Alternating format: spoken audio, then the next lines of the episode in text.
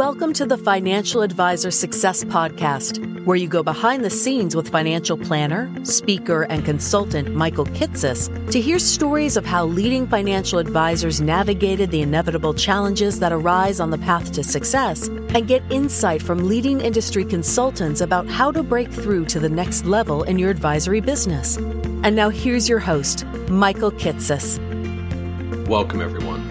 Welcome to the 24th episode of the Financial Advisor Success Podcast. My guest on today's podcast is Stephanie Bogan.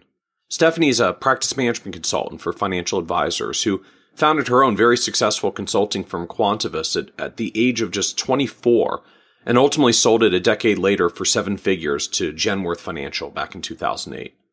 What's fascinating about Stephanie, though, is the consulting work she's been doing since then. Because as with many entrepreneurs who have successfully built and sold businesses, uh, Stephanie soon realized that what she'd built and sold hadn't really brought her the life satisfaction that she hoped. And that in turn led her into a journey of the neuroscience of success and life satisfaction and what helps us find purpose and meaning in our own businesses. In this episode, Stephanie talks about that journey she went through in, in building her own practice as a, a young 24 year old woman trying to give practice and manage advice to advisors with multi-million dollar firms that were in many cases more than twice her age. The mindset she had to create for herself to stay optimistic and push through the challenges that came up and, and the key business areas that she worked on with advisors, including business strategy and planning, human capital operations, and marketing and growth. We also talk at length about how our mindset as a financial advisor and business owner can both drive our success and often limit it without even realizing there's a problem, leading to issues like what Stephanie calls the stress of success and why most time management problems for advisors are really inability to say no problems. And, and what Stephanie calls the seven freedoms of being a limitless advisor to free yourself from the limiting beliefs that may be holding you back. And be certain to listen to the end where Stephanie talks about how she helped one advisory firm overcome the all too common problem of saying yes to those accommodation clients and not being able to draw the line between investment only clients and full financial planning clients and how they they created a simple one page visual that broke out the firm's services into three categories, set prices for each, and let the clients choose which tier they wanted instead. Remember, as always, you can find a list of all the resources we mentioned this podcast, uh, including the one pager that Stephanie graciously offered to share with all of you, our listeners, at www.kitces.com slash 24 for this episode 24. And so with that introduction, I hope you enjoy this episode of the Financial Advisor Success Podcast with Stephanie Bogan. Welcome, Stephanie Bogan, to the Financial Advisor Success Podcast. Thank you, Michael. It's a pleasure to be here. So, I, I've been looking forward to this episode because you're in, I think, a very interesting position relative to most of the other guests we've had on the podcast. I, I first came across your work uh, years ago, probably 10 plus years ago, when, when you were still building Quantuvis, uh, your practice management consulting firm. And, and since then, I know you've, you've sold the firm. So in, in entrepreneurial parlance, you, you had your liquidity event when uh, Genworth bought the company in 2008. I know you, you stayed on for a couple more years and then you were an executive for United Capital for a while. And, and now you're, I, I guess you could say between businesses right now, gearing up for the next endeavor. I know we'll, we'll talk a little bit about it on the podcast today, but I, I thought it would be an interesting perspective for our audience to hear both just your knowledge about practice management as someone who's done it near, for nearly 20 years working with advisors, but also as a, a, business owner sold their firm and is now going through, I think, a, a version of that what's next that I think a lot of advisory firm owners go through and struggle with. And, and frankly, probably some never so want, want to sell their businesses because they're not certain what they do afterwards. But maybe as a starting point, can you tell us just a little bit about Quantuvis and what Quantuvis was and what you what you did for advisors there that kind of built your career in this financial advisor world of ours? Yeah, it, Quantuvis is, you know, it's really as I look back on it, it becomes an even even richer story for me. But I started it. I think many people know, but I started Quantuvis when I was 24, out of a bedroom in my house. And you know, in hindsight, that makes absolutely no sense, right? People, you know, go to school, they go to college, they get a job, they get a lot of experience, and then some of them go off and consult. I did it in the absolute reverse.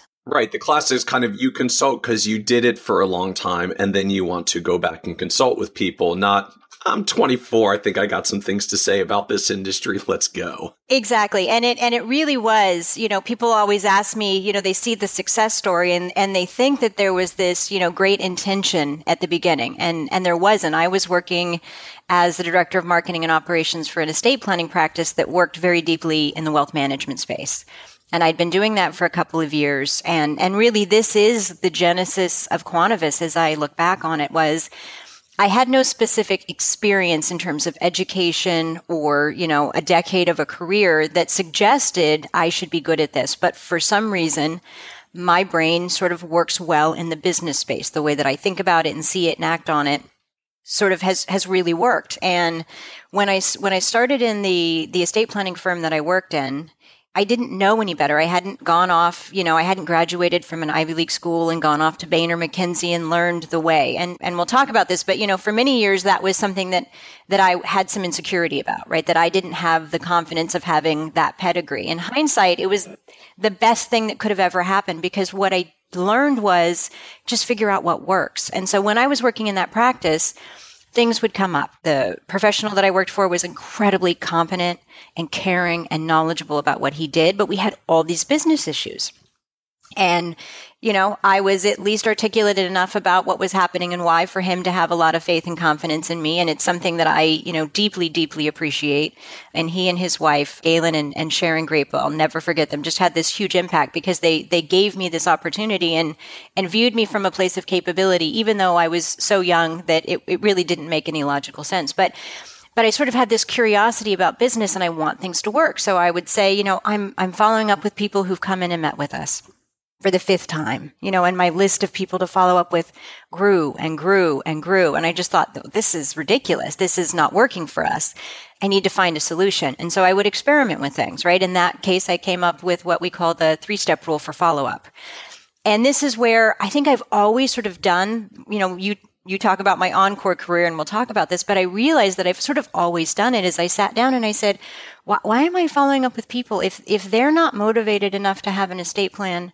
Why should I be so motivated? And I went to the, I went to the principal in our firm and I said, I have a thought. I just need you to hear me out. And he said, okay, what is it? And I said, if they can sleep at night without having a plan, I think we should sleep at night knowing they don't have a plan. It can't be more important to us than it is to them.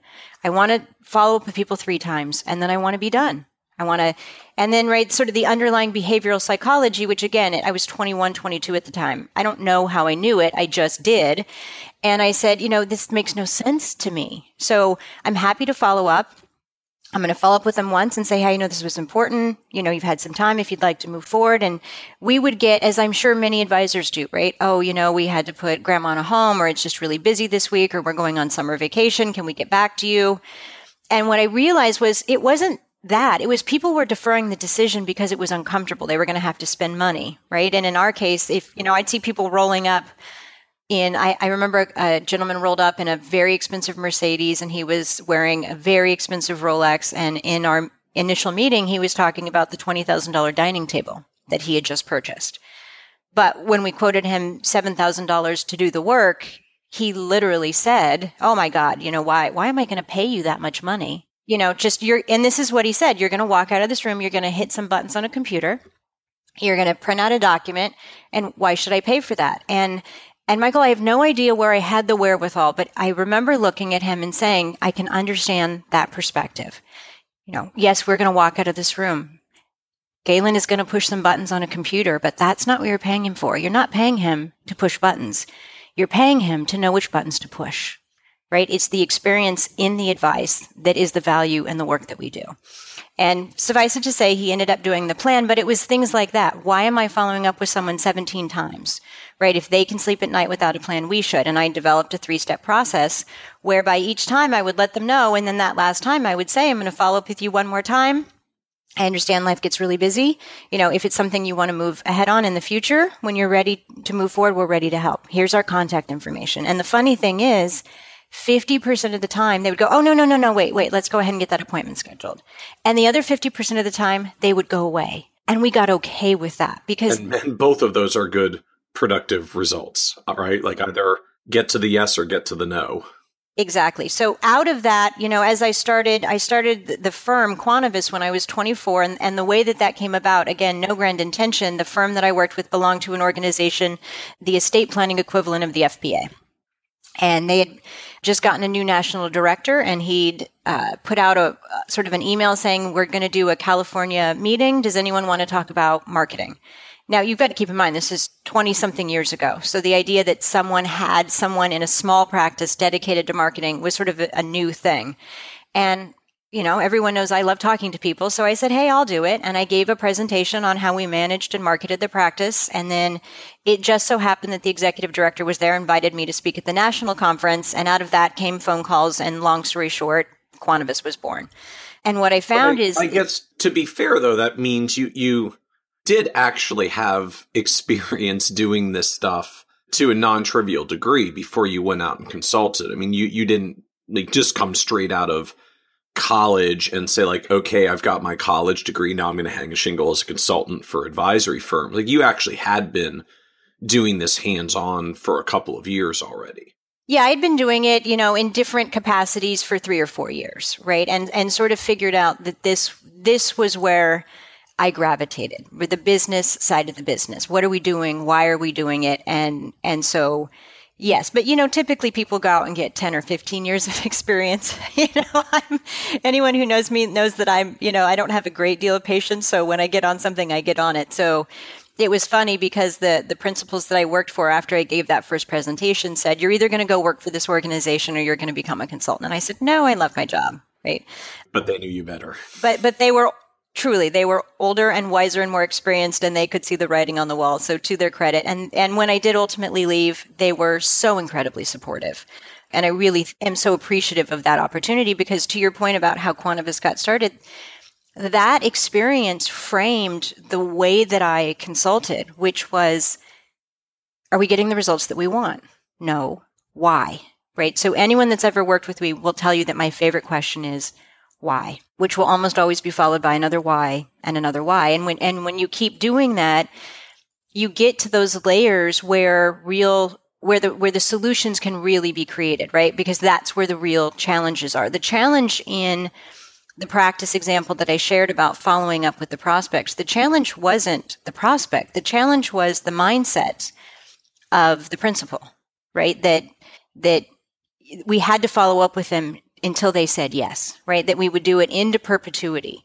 And that shift in mindset is something that I think was a big part of Quantuvis, but but sort of what we became known for was practice management consulting. And and we focused on the business strategy and planning, the human capital, the operations and the marketing and we went very deep right so we wouldn't just go into firms and talk theory we would we would talk about what we wanted and why we wanted and what the gap was and then we would come in and identify the solutions right there's lots of practice management or business solutions and then i spent a lot of my time really working with the principals and the leaders in a firm to get to the whys so that what we were developing would truly be something that worked, right? It wouldn't be a band aid. We wouldn't be spot cleaning the carpet. We needed to figure out what the underlying issue was and then solve for it. So, despite the fact that you kind of started out with this marketing oriented angle, you ended out consulting beyond just marketing. I think you said your four categories were business strategy, planning, human capital, operations, and marketing. And those were the four strategy, human capital, operations, marketing. So, what we came to call the core four. And yeah, when I started Quantuvis, it really was focused on marketing. That was that's sort of something that I really right the the the influence, the psychology of it, how to how to craft a message, how to you know bring people in, how to feel really passionate about what you're doing. And so, but what happened, and and I think any advisor listening to this can appreciate this is. I would, you know, have the call with the client the next week and, and we'd be talking about progress and I would in, invariably or inevitably hear, I didn't get to that. I'm busy or I'm having some challenges over here, or, you know, I don't have time for that right now. And so I would ask the why question, and it was, well, I don't have time because. And then we right dig down the rabbit hole and realize the reason we didn't have time. So I just sort of intuitively kept going down the rabbit hole and saying, okay, well, I need you to market, so let's fix the time problem. And I need you to market, so let's fix the staff problem. And I need you to market, so, and the next thing I knew, I had this very robust firm that had developed a reputation for really being able to come in, sort of parachute in, figure out what's going wrong, and and develop real solutions. And and that was a really fun thing to be able to do for almost 20 years. Right, because the whole point is, is you know, half the time a marketing problem is a marketing problem. The other time, half the uh, the other half of the time, the marketing problem is an operations problem or a strategy problem or something else at a higher level or outside the marketing scope that you got to fix before you can actually get back to the mar- the actual marketing problem that you were trying to work on. Exactly. Except what what I've really come to believe and experience as I look back on, you know, what is now 20 something year career is that's true of everything right? We, you know, most people don't know unless they worked with us specifically, but Quantuvis was actually Latin and it meant as great as you please, however great. I truly believe that everybody had this vision of greatness within them in terms of their business and their and their practice and how they interacted with their clients and their staff. And I was really drawn to helping them bring out that potential. And as I've gone through my own journey, you know, you sort of talk about this encore career, right? Sort of consulting 2.0 for for Stephanie. Um, the, the name of the new firm is Educe. And the, the Latin root of that is education. And what it really means is to lead from within, to bring out latent potential. And so that for me has been the shift from Quantuvis. And then, you know, we can talk about how that shift happened and why it happened. But, but version 2.0 is sort of the approach that I was taking intuitively, right? Asking the why questions and what's really holding us back. What I've learned is that's the lion's share of success, right? So whether you're looking at marketing to your example, whether you're looking at your staff problems, whether you're looking at, you know, you're making great revenue, but it's not flowing through your profits. A huge piece of that isn't sort of surface level, right? It, it's about what's driving that scenario and that situation. And if we can identify that, then we're in a position to truly create real shifts and change and growth in the business. So I'm curious about the growth of of your own business of Quantuvis because I mean the reality. So you started at 24 in what was it in in like mid to late 1990s. When did you actually get underway? It was October 1996. So you got underway in 96 as a 24 year old and spent the next 10 plus years building the business. I think ultimately you you sold to Genworth in 2008 and, and I'm I'm curious just what that growth path looked like because there there's actually I, I've long been fascinated in studying and looking at consulting businesses in general, even outside of the advisory industry world. Because the reality is how you build a consulting business from a thing where you share your thoughts into an enterprise that has value beyond you you know, like how do you create a consulting practice with transferable value is is pretty darn similar to how you create a, an advisory business with transferable value because we we can kind of be viewed as a subset of consulting with a particular approach. And and so i'm i'm curious from your end like what what did that journey look like of you started a consulting practice out of your bedroom to you built this thing that had enough transferable value that Genworth Financial wanted to buy it? Well, it was, you know, I think it, it mirrors very similarly the life cycle of any sort of professional service firm, right? Advisors, lawyers, architects, consultants. When I started, it was just me in literally in a bedroom in my home. And I did that for a couple of years. And I really, it was a lifestyle practice. When I started, my grand goal was to replace my income Oh, if I just replace my income and I don't have to commute an hour, life is good. Like that was that was just, the just get get back to the salary I used to have before I took this crazy leap. What have I inflicted on myself? Right, and and the truth was, I did it at a time that made no sense. I had quit my job. We had just purchased a house, and I was putting my husband through school with cash payments, right? We weren't taking out loans or anything. And at this point at 24, I decide I'm going to give up my nice stable job and my great income and I'm going to start a business, right? It, in hindsight, it was absolutely crazy. But I think one of the things that often makes us very successful, someone once said to me, and it was, I think, probably the greatest compliment I've ever gotten, which is you, you tend to do what you set out to do because it never occurs to you that you can't. And it didn't occur to me and, and call it the naivety of a 24 year old. It didn't occur to me that I, that I couldn't or shouldn't do this. I just thought, oh, this will be fun. Let's, let's do this. I'm, I'm I'm pretty capable. And if it doesn't work out, I think I'm employable. I'll just go get another job. We had uh, Alan Moore on the podcast a little ways back, and he makes the same point as well. You know, his his worldview actually is that the you know, going the entrepreneurial path and starting your own business, frankly, gives you more control over your your income and your destiny. Because if you've got a bunch of clients you're working with and one fires you you've still got the rest of your clients. If you've got one job and they fire you you're you're fully unemployed and your income goes to zero. And the point that i know he he makes a lot is you know and if you try this and it doesn't work out i mean if you go out on your own whether that's as a consultant or as a you know advisor on your own starting your own business right? The, the worst case scenario is you'll have created great skills for yourself by having done it and you'll not only be able to fall back on a job, but you'll probably actually be more hireable after you've done it than you haven't. And I know that's a particular thing in our advisory industry that you know there's just kind of this implied respect that tends to come from advisors that have started their own businesses, even if they quote unquote failed, like if they couldn't get to critical mass and enough revenue, that there's virtually no advisor I've ever met who was less hireable after going out to start their own firm and doing it for a while than they were before. And there's always the, you know, the, the get a job is really is always a viable fallback. I think particularly our industry where uh, there's such a shortage of, of young talent. It really is, right? Is if you've got the confidence to recognize that there's always that backup plan. You know, when I when I moved to Costa Rica, you know, someone said to me, you know, what are you doing? You're crazy. And I said, no, it's not no one's going anywhere, right? The town I live in, the people aren't going anywhere. The industry, it's it's not going anywhere. We have this idea that our decisions are so permanent. And we put so much weight on them and so much oftentimes stress and pressure on ourselves to make the right one. You know, should I go left or, or should I go right?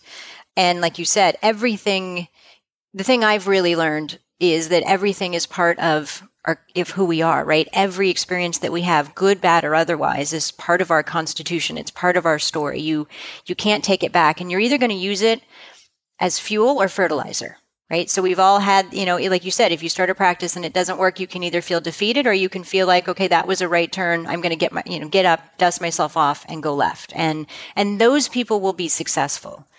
They just have to find the way that works for them. The other thing I'm curious about then, particularly in, in the early years as you're as you're starting this consulting practice. So you're 24, you're female in a very male dominated industry, unfortunately, and, and even worse so than you were when you were starting in the 90s than than it is today, although it's only very slightly better now. I'm curious, I mean, how does that how does that go when you're a 24 year old female? And I mean, I hate to say it, like I, I'm imagining a lot of experienced advisors running their own firms that are probably in their 40s, 50s, early 60s that are sitting across from you and saying, like, oh, this is so cute. You're my daughter's age. What do you know about helping me run a multi million dollar business? There was a bit of that. I have to say that by and large, right? I mean, there were a lot of, of women who had laid a lot of groundwork before me and, and thanks to them for that. But, but absolutely, right? You're talking about the 90s and the 2000s. I'm 24 and, you know, I didn't appreciate it so much at the time, but I was 24 and I looked 17. No joke. So it wasn't even like I was a 24 year old that looked 24. So I can remember a number of instances where I was really directly and, and quite rudely challenged. And fortunately, I had the, the good sense to take them with grace. And, you know, it never actually occurred to me to let them stop me, but I remember I was giving a presentation at Schwab event for their top, top advisors. So I'm in New York.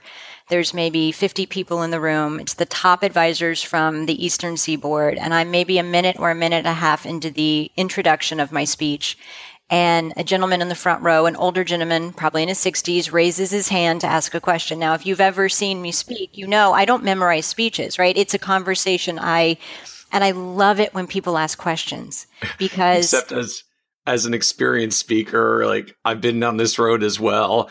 Anyone who raises their hand with a question a minute and a half in, it's not a good question. this is not going to be a constructive question but I was really young at the time, so I didn't know any better, right? So I'm thinking, great, someone's going to have a question because that's where I get to provide the context. Oh, yeah, let me tell you how this applies to you. Except that his question was no joke out loud in front of everyone. Can you please tell me the point of this presentation?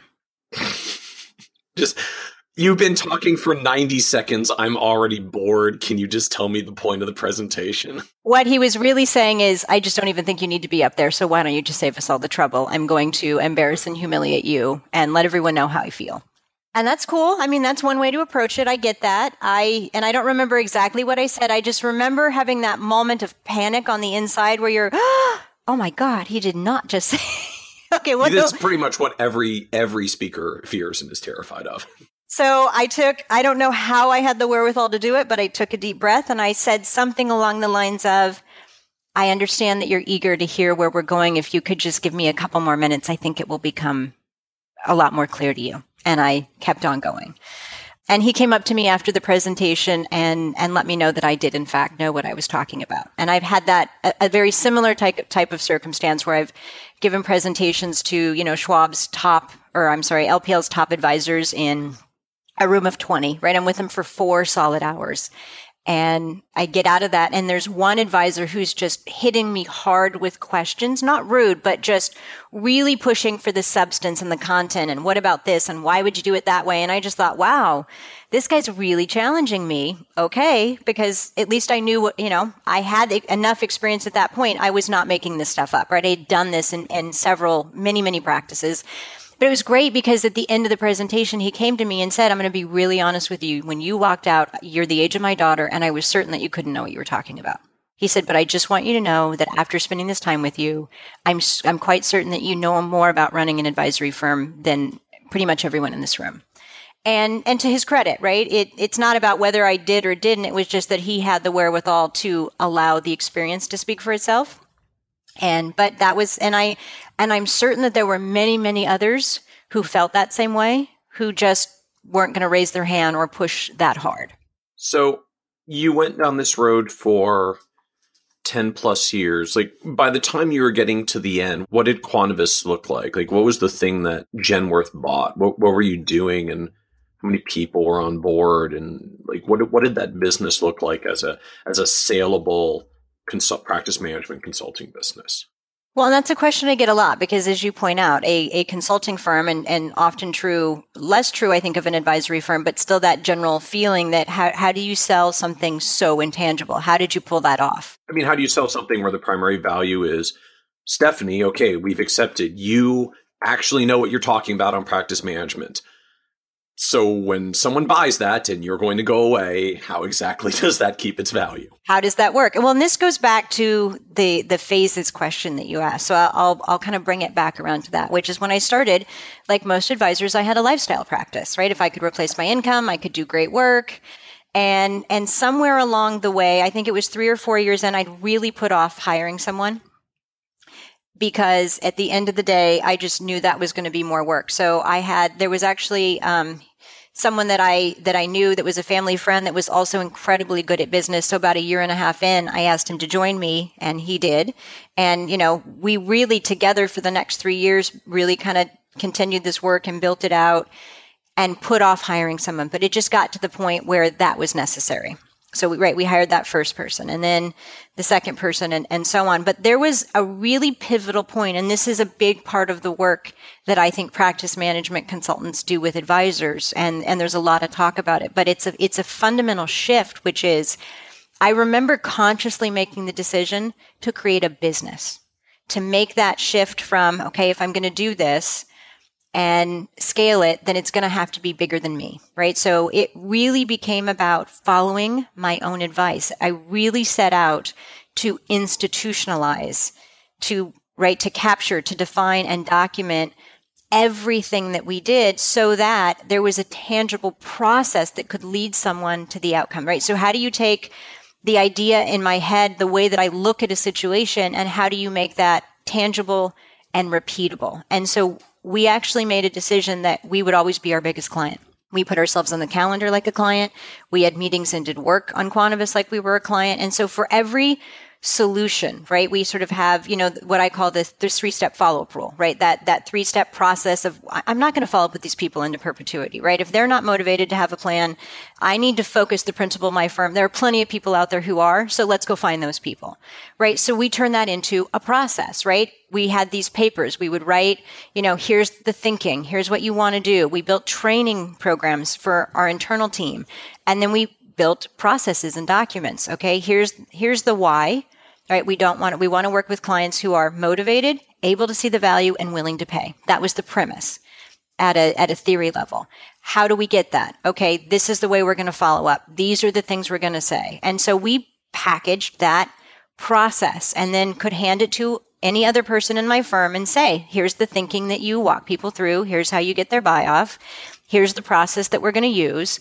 And we did that for everything. Every presentation, we had a follow up process for everything that we did. The way that I worked, I would come into the conference room in the morning on call days and the screen would be up, WebEx would be open, my relationship manager would be there, the binder and the work would all be laid out in an organized way. And I knew what I was supposed to do because we had prep meetings and I would talk and give advice, right? That's what your advisors do. That's the value. That's, by the way, the core of the value. We just get so caught up in everything else. And then I would walk out of that room and everything that needed to happen happened because of the people and the process and the platform. So my job at a high level was packaging. How do I take these ideas and thoughts and theories that seem to work and how do I package them so that with the right people, process, and platform, I can get, and this was a big part, maybe not 100% of the result, right? I have my way, you have your way, John the advisor has his way. But if I could get to 80 or 85% of a consistent result, to me, that created what we did, which is what we ultimately taught advisors to do, is we figured out how to systematize a very specialized process. And when you do that, what, what comes from all those ideas and theories was a lot of intellectual property that had the platform to back it up. And so that was the value. And Genworth, which is now once again AssetMark to this day has integrated that content, the coaching programs. They have practice management consultants who have access to all of that, who years ago were trained on all of it. So the value was that I handed them something that had been proven over time and packaged it in a tangible way so that they could extract value from it.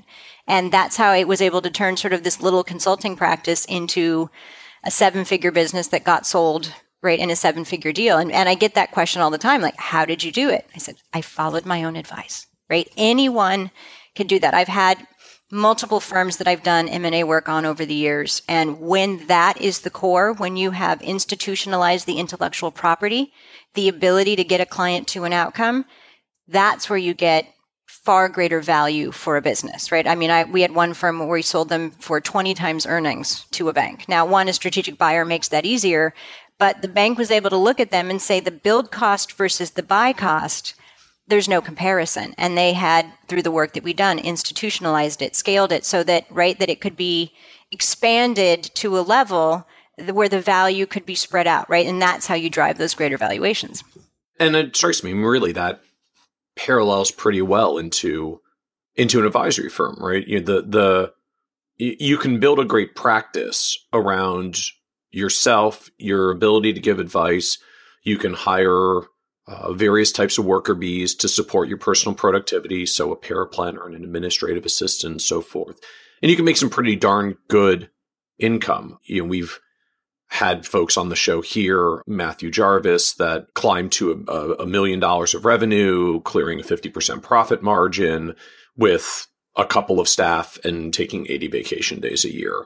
So, and uh, for anyone that wants to go back and listen to that, that was episode seven. So kitces.com slash seven. So we, we've, we've had, you know, there's certainly the model out there of what highly productive incredibly efficient advisors look like and the kinds of you know, really good incomes that that you can take home. But it's different than building a business where the whole point of the value is it's it's not necessarily your ability to give advice or in, in your case your ability to consult. It's your ability to create advice systems and advice processes that other people in the firm can pick up and use and implement with clients because that's what makes it reproducible value beyond just your ability to serve clients. And that's what turns it from a practice into a bona fide business that extends beyond the the founder's ability to just give the advice or give the consulting. Right. Yeah. When when you look at valuation, right? We when we look at it from a from an economic or a formula standpoint, we always say, right, that value is a, a relationship with the predictability of future cash flow, right? And so when you want to maximize that value, what we were really able to do, which is exactly what we teach advisors to do at a at a business level, is create a consistent outcome so when an advisor sits down with a client and takes them through the process and builds the trust and the relationship and gives them advice and they do that over a long period of time, that's a very personal, right? It's a specialized relationship. And the value, and I don't mean value from a pure right monetization of value and a sale play right the liquidity event i mean value in terms of what is it that you want the business to be and do and to achieve and how do you want your relationship with it and your life to benefit from from having it right? So when we talk about value we tend to think you know numbers but to me there's a lot of other value in having a business.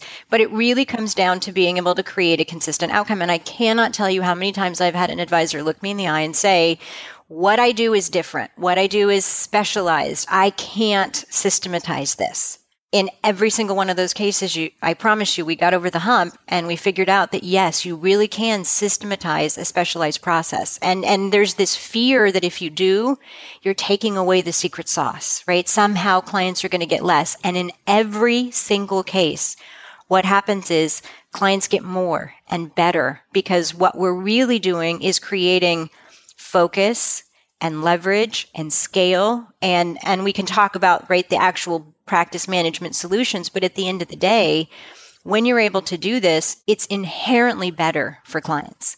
But it's that fear of, of creating the change that if we give up, you know, the spirit or the essence of who we are or the secret sauce that, that somehow there's going to be less. And in the end, it turns out that there's just a lot more possible, but we have to overcome those hurdles. And that, you know, kind of to the conversations that you and I have had over the last year is sort of why why the encore career for me is is I think that that's the most important conversation of my career is that that it's not about what's happening out there.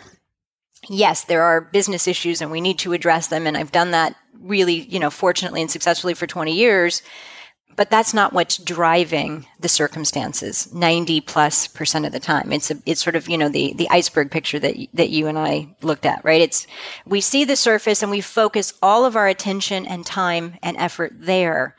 But what I've learned is it's really what's happening under the surface right? And I had to go through that myself sort of in my own what I like to call an inflection event pivot point right? In my own life to really figure that out and then to put all those pieces together and then go, oh, now I get it.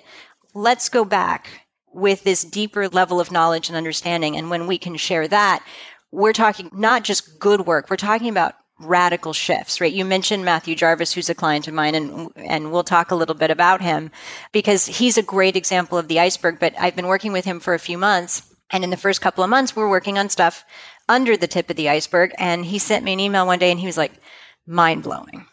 This is just mind blowing. I, I never even thought about it this way. It never even occurred to me that this is what was driving my behavior and in turn, right, my business outcomes and in turn, some of the personal struggles that he w- was going through that were really showing up in his work. And when we can kind of allow ourselves to have a greater awareness and to sort of peek under the surface of the water, that's where the real solutions are. That's where the big shifts happen.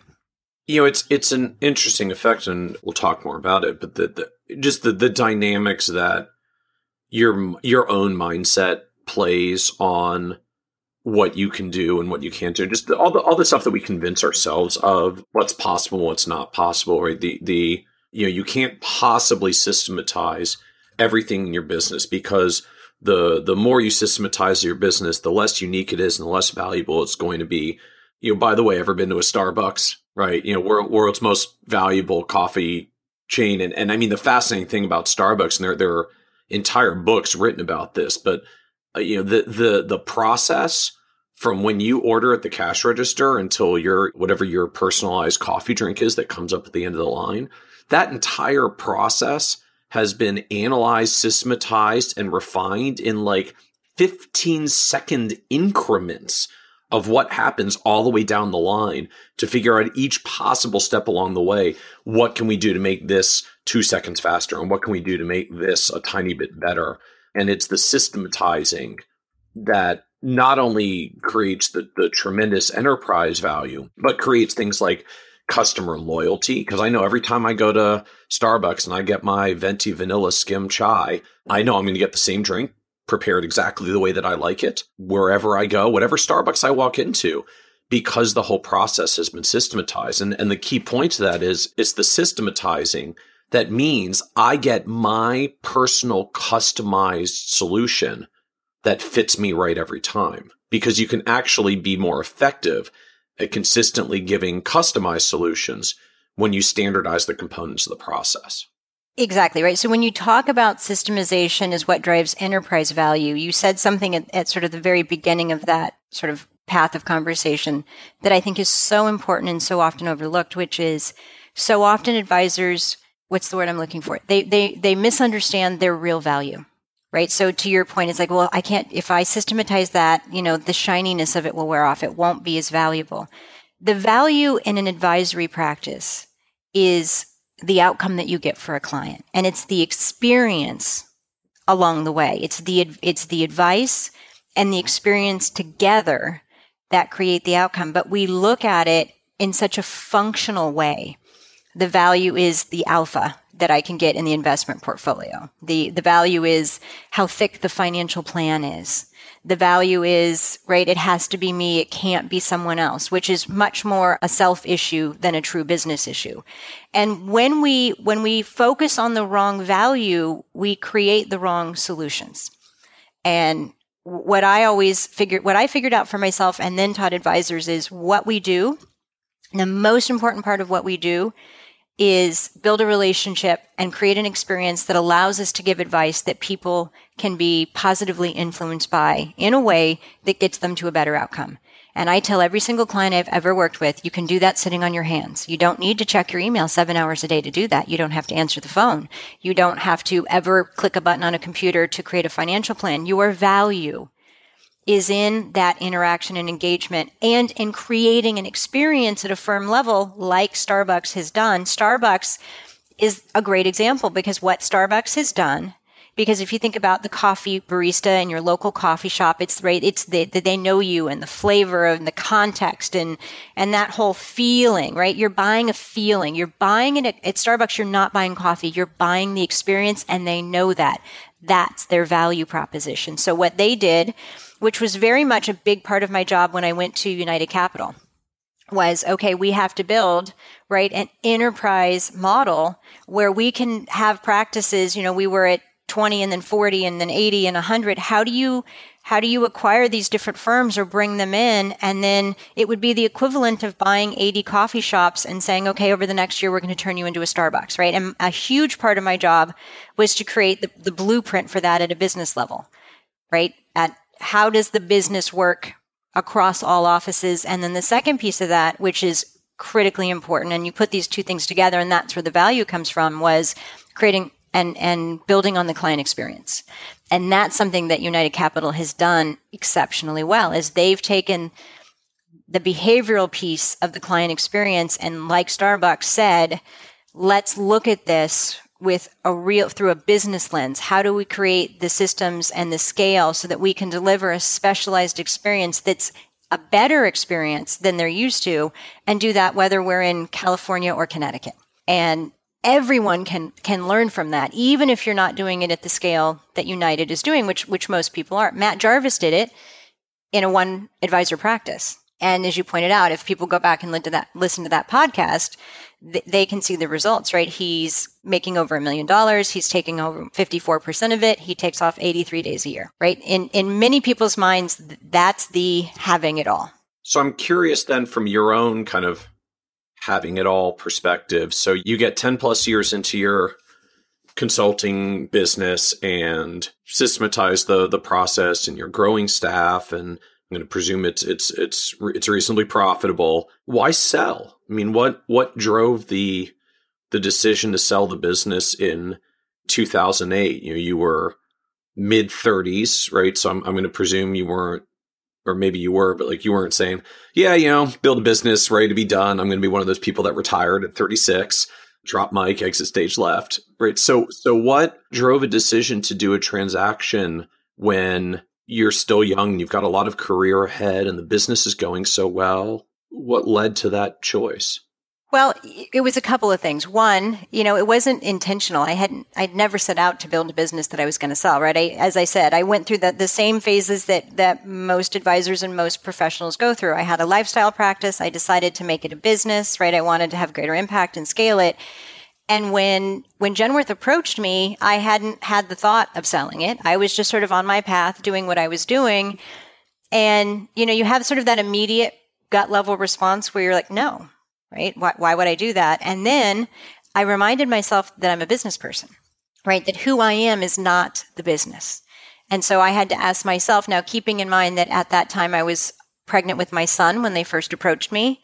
I had I don't know, 12 or 14 people working for me, right? So I had a multi-million dollar business. I was traveling all over the place and it was wildly successful. We did, I think, really good work. We developed a reputation for that. We had a waiting list, right? I mean, it, we had a really, really well run business.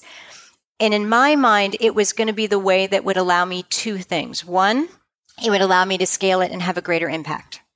So one of the tenets of our deal was that it was open architecture, right? I w- we would not be only Genworth, right? We would still get to continue to perpetuate it across the profession.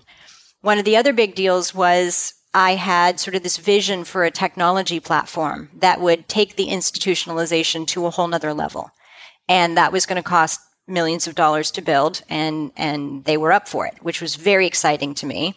And I had getting new capital to put into the deal. Right. For me it was it was so much about the vision on the one hand, right? I loved what I was doing and I wanted to make it bigger and better and they were an avenue for that. And then on the personal front, anyone who owns and runs a business understands the what I call the swing from euphoria to exasperation, right? You've got all these people working for you. If you don't show up and do a good job, right? Their livelihoods are on the line, you know, if you want to grow it and give them opportunity. And here I was bringing, you know, my first child into the world. And I just thought I, I might want to make this less dependent on me at the next, next level. And so for me, that, that's what really drove it was the ability to see the vision realized at a, at a higher level with outside resources and to do that while giving myself some of the freedom and the flexibility that we all want so that you know, so that the business could grow and blossom and do that it had all that I had hoped it would do while demanding less of me personally. And so at the time, it was a good decision. And and in hindsight, I still think it was the right decision. You know, one of my favorite sayings is you can be smart or you can be lucky. I will take lucky every time because we sold in September, we signed the deal, and in October the market crashed. And I was very fortunate because it was an all cash deal, not stock, which was good because the stock went from $30 to 97 cents. so, yeah, no joke. And to their credit, I mean, the, the, the nice thing is we had a deal, right? We had terms, we had an earnout. So I got to continue to execute on that vision. We built a multi-million dollar platform where you upload your client list and all the service model analysis, who's profitable, who's not, what tiers they go. I mean, it, the system did everything for you. It would build a marketing plan for you. It would do that. It would analyze your compensation for you. And so that was really, really exciting. They ended up as a function of, uh, you know, I left, I think I was there. We sold in 2008. I joined the executive team there, and that was an incredible experience. I mean, it's a right. I mean, I built this little practice out of nothing, and now I'm on the executive team, right, of the wealth management division of a Fortune 200 company. I mean, it was a fantastic learning and growth experience for me. I learned so much about how Fortune 200 companies work that I decided I no longer wanted to work for one. It, it's just not my gig. You know, the incremental, let's kind of just keep things kind of going. Like, let's not, don't get crazy. You know, I'm like, but I'm a mountain climber. I've got this vision. We can do all these amazing things. And it was like, we, we don't, we don't really, we don't need to do any of that. And I was like, okay, So I was there for four years. Welcome to welcome to corporate environment versus scrappy entrepreneurship, right? Exactly, and I, I think I fall distinctly into the category of controlling my own destiny. I had I had to learn that over over the years, and so and look, and they were they were really good to me. It was a, it was a good experience. You know, we had some philosophical differences, and and as a result, I you know I said, look, this has been great, but I've done what I set out to do. I've we integrated everything. We built the platform and so I was sort of at this pivot point where I sort of had this, I don't want to say gnawing, but I just sort of had this angst inside that said, this isn't it. Right. I just couldn't see myself doing that for the next 20 years. And like you said, I was, you know, in my mid to late 30s at this point. So figured, you know, I'd go figure out. So we took a year, we traveled abroad, and I uh, had my second child, my daughter Emma. And then I joined United Capital, which was a fantastic experience. I so loved what they were doing and I still do, right? And everybody's got their views on, you know, it's good or bad or, but, but the vision of what they're doing at a client level and the client experience that they're bringing is, I, I just have to say, it's bar none the best that I've seen. And I was really privileged to be able to be part of improving and growing and, and expanding on that. And I did that as, and, you know, worked on the enterprise piece of it for about a year and a half but what happened, Michael, and I think that I'm not the only person that feels this, but what happened was I literally had this moment where I realized as I looked around that I that I had everything that I thought I'd ever wanted. I had built and sold a firm in a seven-figure deal. I'd been on a Fortune 200 executive team. Now remember, I came from having no pedigree. So that feels very validating, right? Oh, I, you know, I I went through the back door and I was still able to get here. I was you know, courted and brought on by United Capital and was able to do good work there. And yet, you know, I, I had a beautiful home and a beautiful family. I had money. I mean, I'd been on the cover of Financial Planning magazine. I was named an industry influential. I had this great business. And yet something was missing. I, I remember telling people I felt like the princess in the pea, right? I had every convenience. I had every comfort. And yet something, something inside me just wasn't settled. And and I struggled with that for about six hard months. And I realized that I had to follow the advice that I'd give my clients. So, you know, a client will say something to me, well, you know, it's this and this and this and this. And I'll say, well, what about this? And like, oh, we can't do that, you know, da da da. And I'd say, well, how's that working for you?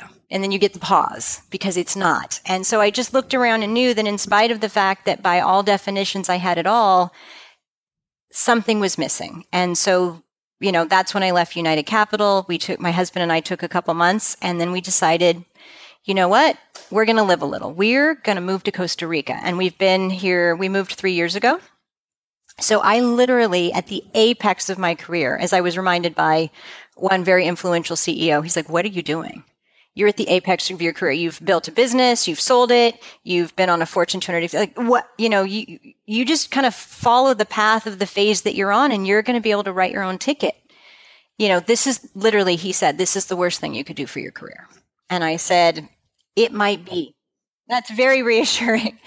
And I had can, can can fault someone if they're just trying to give you their honest, genuine view of all, of, all from a good place, right? Yeah, from that yeah. perspective, from the perspective of the goal is to climb the ladder and get from A to B. That made perfect sense, except that I just knew in my soul somehow that that was not the path I was supposed to be on. And I remember looking at him and said, it might be, but I think it's going to be the best thing for me and my family. And that's what I need to explore. I've spent at that point, you know, 17, 18 years working with an in very intense focus, right? Working and achieving is the best way that I can explain it. And I just knew that I needed to get off that path. I literally knew I needed to go be a nobody on a beach. Just some random woman walking around, you know, surfing in the lineup or practicing the conjugation of her Spanish verbs, just completely and totally irrelevant. And it was the best thing I ever did not because of that specific action, but because of the shifts that, that came out of it.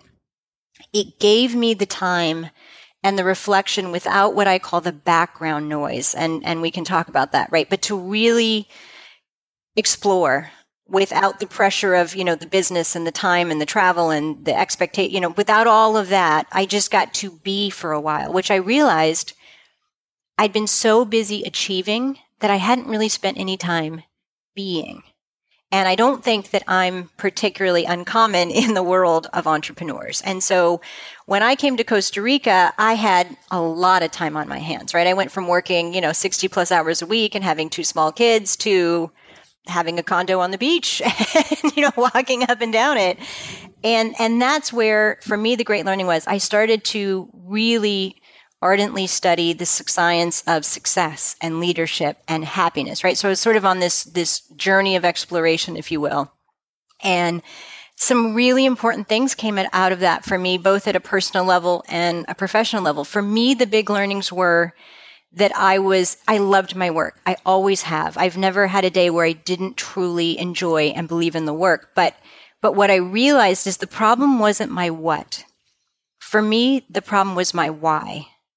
I was very driven to achieve, and that all felt good along the way. But when I got there and I looked around, right, that fulfillment factor just wasn't there. And and through all the learning that I had done in terms of right the the psychology of success and behavioral insights and a lot of neuroscience, um, and we can geek out on that in a little bit. But what I realized was for me, six, I thought at not in a, at a sort of an awareness level, but but I had been driven to achieve by this thinking that success would give me significance, that if I made a lot of money, I would have meaning, and of course, we all know as I say that that that's not true, but but that's what I had carried sort of around with me because of some of the experiences that I had had in my life.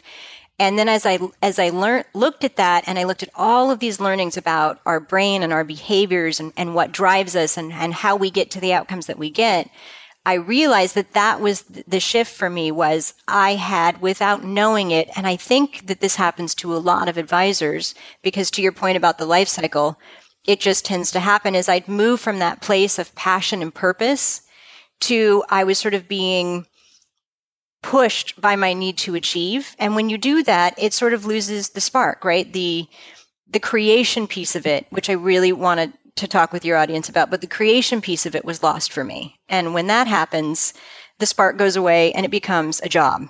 You you start doing instead of creating. You know, folks on the podcast have heard me mention this before, but I, I, have been fascinated by the book called Essentialism by Greg McKeown. And he has a thing about this that he calls the paradox of success. We even uh, did an article about on the site last year that you know there, there's this progression that tends to happen. If you, it, particularly, I think for people who start businesses and try to try to build businesses, including advisory firms, right? You you start because you've got this particular vision of a thing that you want to do and a problem that you want to solve. Or like for most of us, you know, businesses get created because we just think, see a thing that's wrong in the world. That's like, I can make that right for someone and hopefully they'll pay me for it. And we go off and we set this business and it's, and it's driven by a passion. It's driven by some creativity about how we, how we think we can accomplish it. And we do it for a while. And, and if it goes well, if it's successful, then it starts growing. When it starts growing, it starts bringing new opportunities, right? Like new, new customers or clients seek you out. As you noted, new, new business acquisition opportunities come along. You can hire and attract staff and team members to build this, this thing that's even hopefully bigger and better. The challenge that emerges in that is it means as you get more successful and more stuff starts piling on, life gets more complex. There's more things to deal with. Your focus gets distracted almost inevitably. And suddenly you get to the point where all the things that drove your success, the focus, the creativity, the passion, the inspiration have kind of gotten squeezed out. And now you're stuck in just a grinding doing phase with this beast that you can't like let go of. And all of a sudden it's like it's not exciting and it's not fun anymore you know your your passion your business turned into a job and a taskmaster and and we had uh angie herbers on the podcast a couple of months ago she had a fantastic analogy for this that she said the and i think it's really true that you can essentially view your business as like another person another thing that you have a relationship with And the problem with the relationship that you end up having with the business you create is the business is an extremely demanding, self-centered, selfish person to have a relationship with. Like all it, it only cares about itself. It's just a me, me, me kind of thing. It will just keep taking more and more of you if you give it and don't create some lines and barriers. And you can get sucked into this world where all the stuff that actually drives your success makes the business so big and so demanding that you lose the focus on the success. You lose the focus on what made it work. You get stuck in this business that's that's controlling you instead of you controlling the the business and and all the fun and passion starts going away in the process and and it it just kind of seeps in over time because it's usually not one thing it's you do this one other thing you can do now and you do this one other thing you can do this one other thing and suddenly you look back and go wow we we veered really far off course from what it was we were doing originally that we enjoyed yeah and that is and I listened to the the podcast with it. It was a great one, and it's it's a fantastic analogy, right? Because you you it helps you to really get it. But it's what I call the stress of success. So you talked about right? We the stress of success. That's optimistic for anybody who's working towards success. Well, but that's, you know, and, and therein lies both the challenge and the opportunity. And what I mean by that is when we all start, right? You talk about the life cycle of the business. We go from lifestyle to business, right? And then you have the levels and then you go from business to enterprise, right? And, and we can track that. But what, what few people talk about and what, what I get so passionate about these days, some would say a little obsessed, but is this idea that each of us as people and leaders have that evolution as well. So you talked about what, the state in which we start. We are focused, we are creative, we are passionate, we are inspired. And from there we create. All good things come from this place. As the business gets more successful, as you pointed out, those little things just kind of pile on and right the, the, the day in and day out functional work and so the price of success becomes this complexity. And so what happens without us even knowing it is that we compromise our conditions. And, and you mentioned this idea of, of, you know, sort of how do you put boundaries on it and contain it?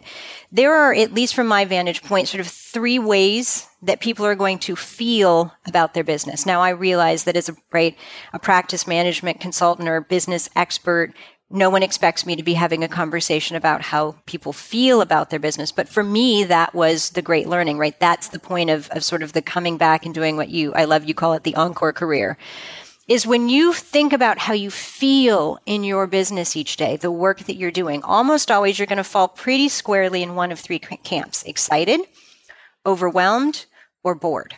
And it doesn't mean that you can't have a, a little of, of each, but for most people, if they're really honest with themselves and they get to that quiet space and say, you know, how do I feel? You know, not just one day, because we all have bad days or hard days, right? But when you string them all together, what's the feeling? And when we start, it is excitement and enthusiasm, and we're going to conquer the world, and we're going to climb the mountain, to do these amazing things. And and how do we all start? I think I can do better work. I, you know, I want to bring more to my clients. I want more financial success. I want freedom and flexibility to control my destiny and, and add the value that I think is right for clients and to do it on my terms.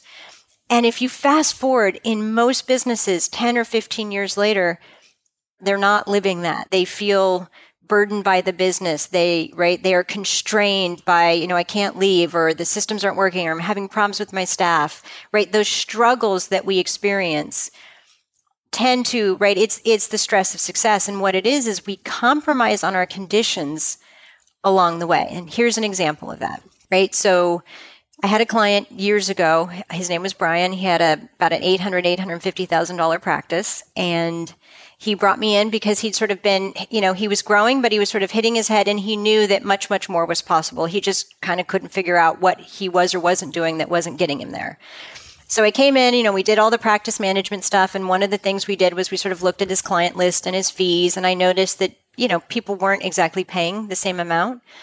And I asked about it. He's like, well, you know, I've, I've made a few exceptions to the fees over the years. And when I hear an advisor say a few exceptions, that's code for go digging because a few usually means a lot.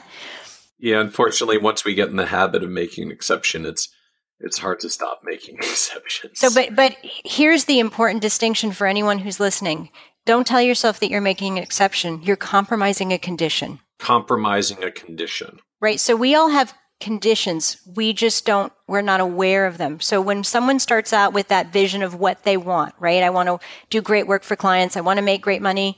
If you think about it, there are business conditions that are required to make that happen. You have to charge a fair amount for the work that you're doing, right? You have to leverage your time.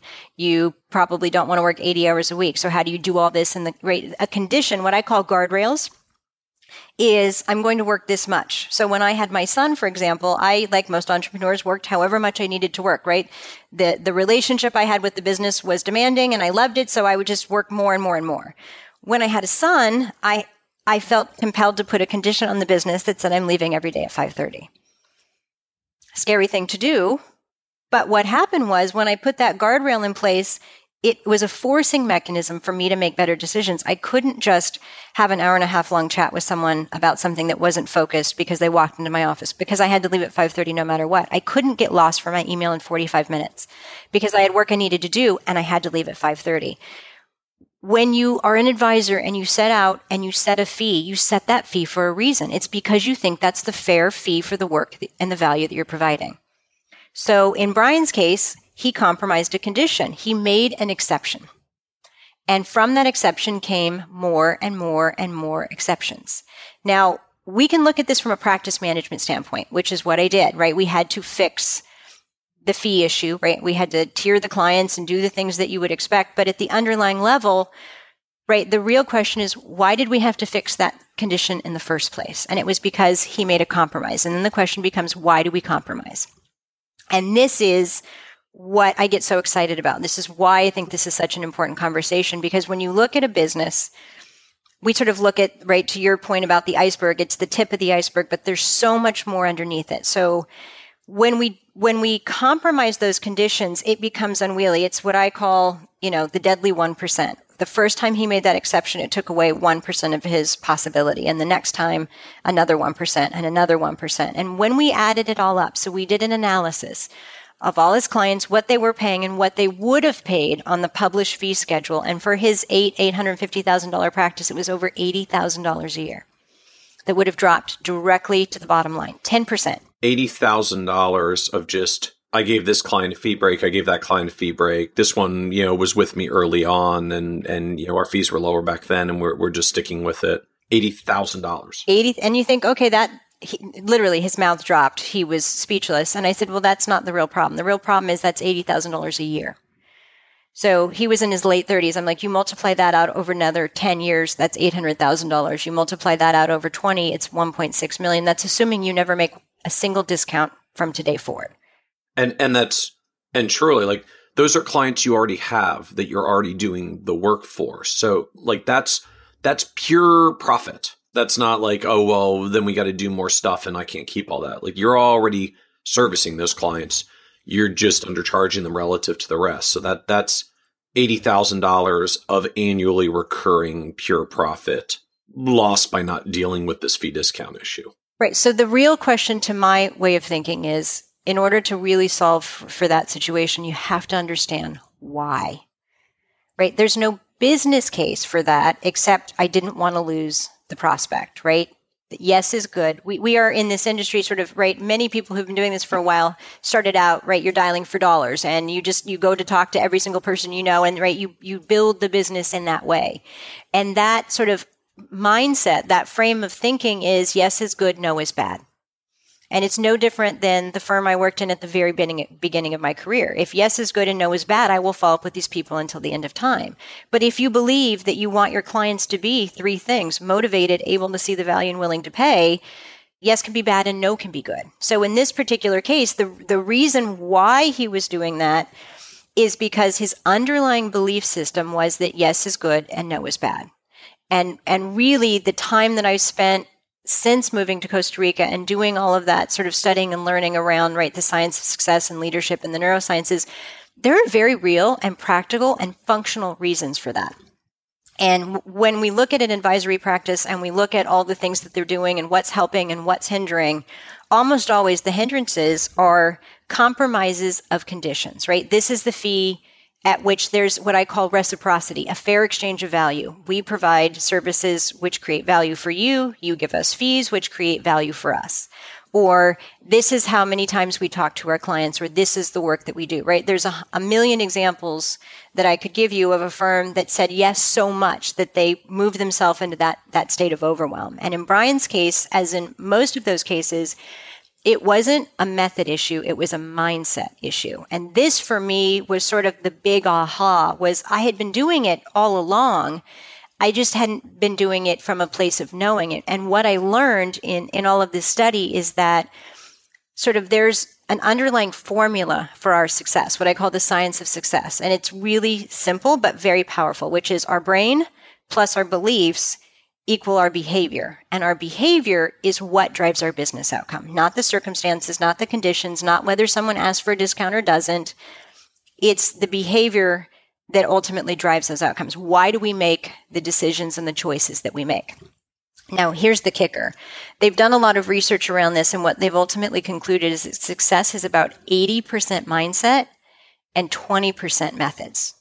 We spend 80, all of our time. 80% mindset, 20% methods. Right. Okay. And if you think about sort of what we do, we spend most of our time focusing on the methods right? If it's not working, we work harder or longer or we push more.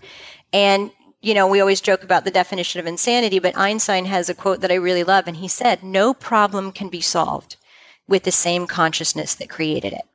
And so that's what I had really done all those years was help people sort of shift the way that they thought about their business, right? And now in right? Encore career 2.0 that's just a much bigger part of the process is this underlying premise that and it's why i named educe what i did right? It is latin for to lead from within to bring out the latent potential. And if you if you look at a business and you draw a line out on the left side of that you're basically going to see the external right? The business of your business. But on the right side of that is so that's your external game. On the right side of that is the inner game, right? It's it's the leadership, who we are, how we're showing up in our business, the decisions we make, why we make them. And they've done so much research on this that that I just feel really compelled to share with people, right? We're going to geek out here a little bit. It's okay. It's it's the Nerd's Eye View podcast. it, it is the Nerd's Eye View, right? Is the, the latest neuroscience research basically shows that we have between 12 and 60,000 thoughts a day. Now, we all know that I'm on the right side of that spectrum, right? And 12 to 60,000 thoughts a, a, day. Okay. That's a lot of thoughts. There's only 1400 minutes in a day. So like you're you're you're pretty much talking thoughts almost every second. Thoughts every couple seconds. So you're thinking to yourself, how is that possible? Well, it's possible because what they've also uncovered is that 80% of those thoughts are unconscious. Now, here's where it gets interesting 80% of them are negative, and 95% of them are in a replay loop. So basically, we have a bunch of negativity just on in the background, just going, going, going. Continuous self looping self doubt. So, so, so for everybody out there that feels like I have a lot of worries in my head, you know, the I feel like the voices are always really negative for me. The answer is like, no, no, they're they're really negative for everyone. We we we all have this.